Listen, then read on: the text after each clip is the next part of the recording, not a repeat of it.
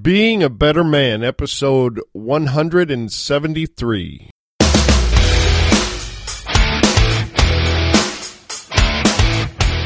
All right, guys, welcome to Wednesday. Welcome to Storytime with Alf. Storytime is where I tell a true story from my strange and interesting life. The purpose of the story is not just to entertain you, but also to share with you the lesson or lessons I learned from that story. They might even cause you to reevaluate parts of your life and help you get lessons that you never knew were there. With that being said, just sit back, relax, and enjoy the story.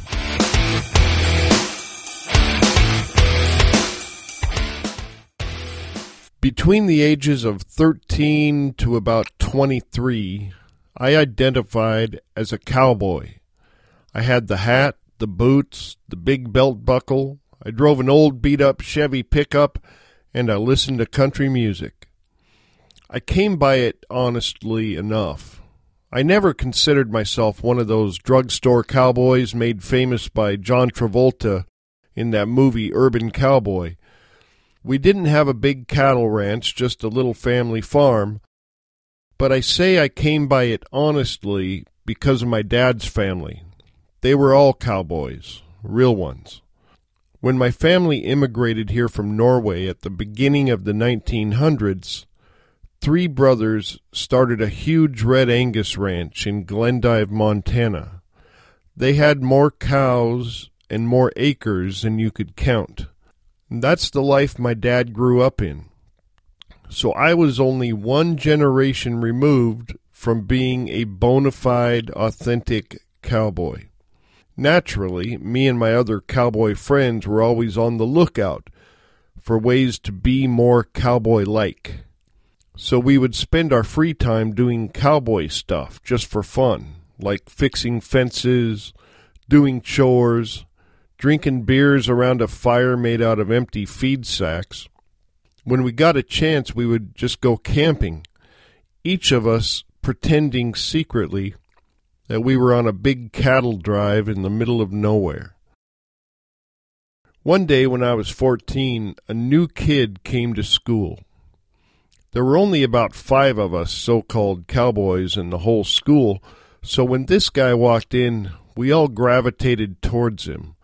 He was a cowboy's cowboy. He had it all. He walked like John Wayne, and he talked like those cowboys in the old movies.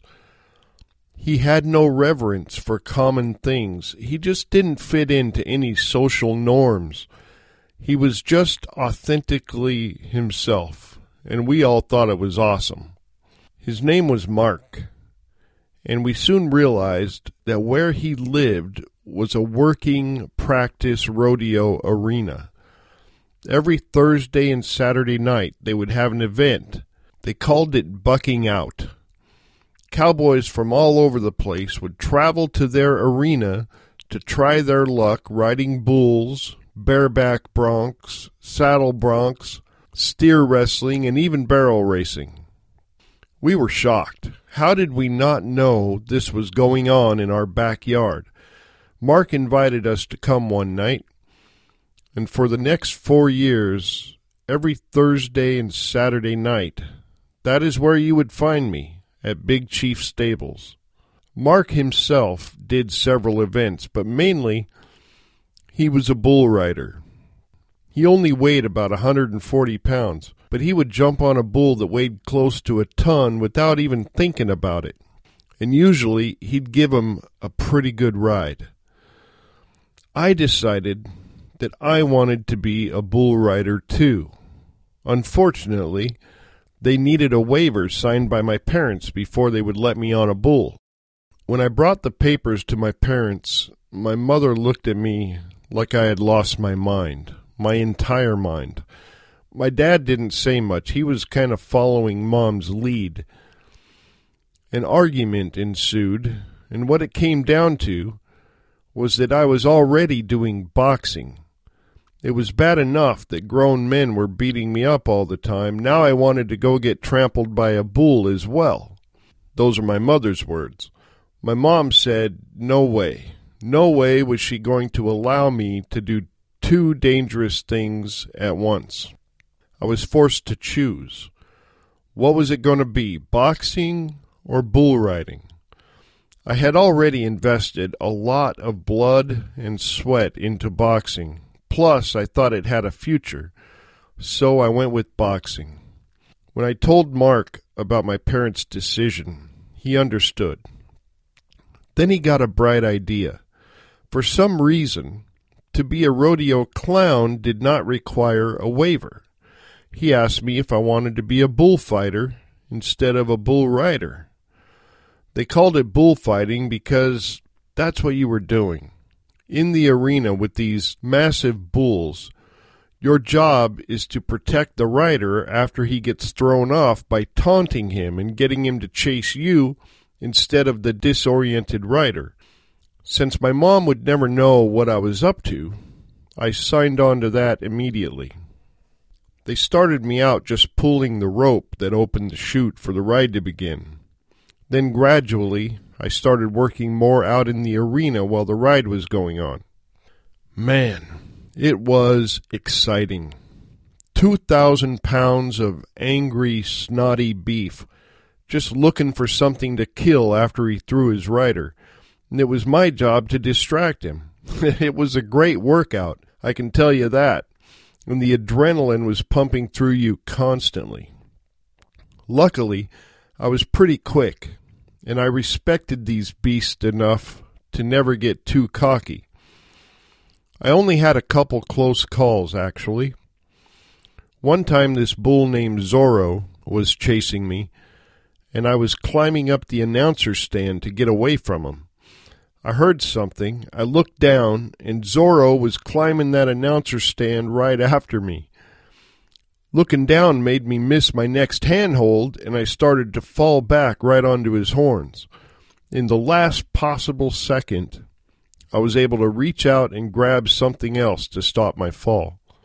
I credit my boxing reflexes for making that grab.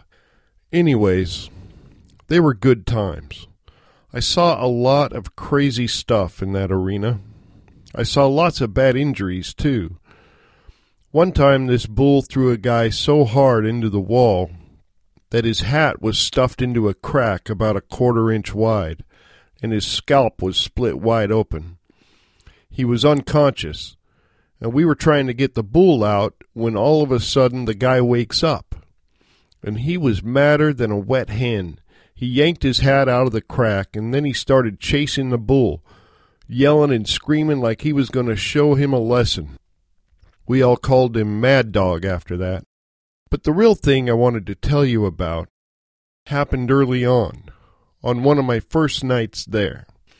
It was Mark's job to take care of the livestock after the events. And I had just finished watching 15 angry, psychotic, frothing, growling, snotty bulls try to kill every human that was around them. I bet the biggest one weighed about 2,500 pounds. His name was Cecil.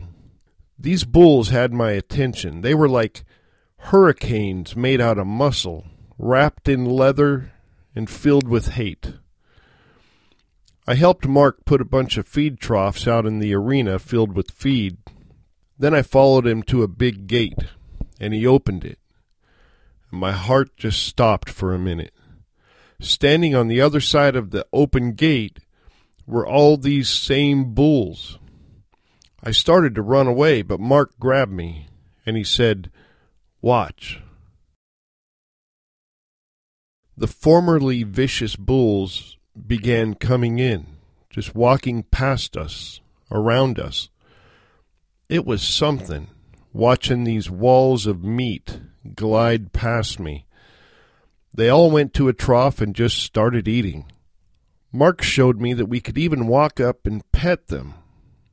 I looked at him as though I didn't understand. How could something that was so hell bent on destruction be so calm and gentle? When I asked Mark about this, he just grinned, spit on the ground, shrugged, and said, Well, I guess they figure the show's over. They don't have to be mean right now. We were there for some time. It was really serene in the darkened arena surrounded by all these gentle giants calmly eating their grain. The only sounds were an occasional grunt or snort. It was a magical moment for me that I'll never forget. And that's what I wanted to share with you. Just that magical, serene, quiet moment. And that is the end of the story. You might be wondering what the lesson is.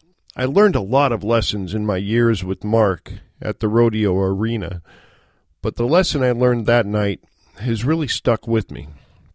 See, those bulls are fairly simple creatures compared with humans.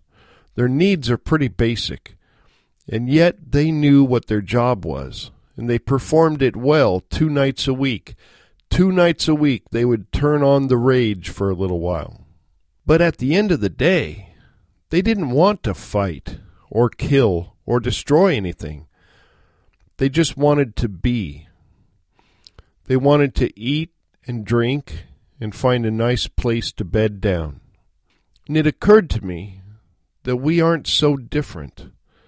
At the end of the day, nobody really wants to be angry. Nobody enjoys being in the middle of chaos and conflict. Like the bulls, most of us just want to be.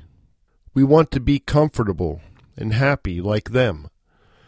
The difference is, for some reason, humans often make a choice to be angry. They make a choice to be in conflict even when they don't have to.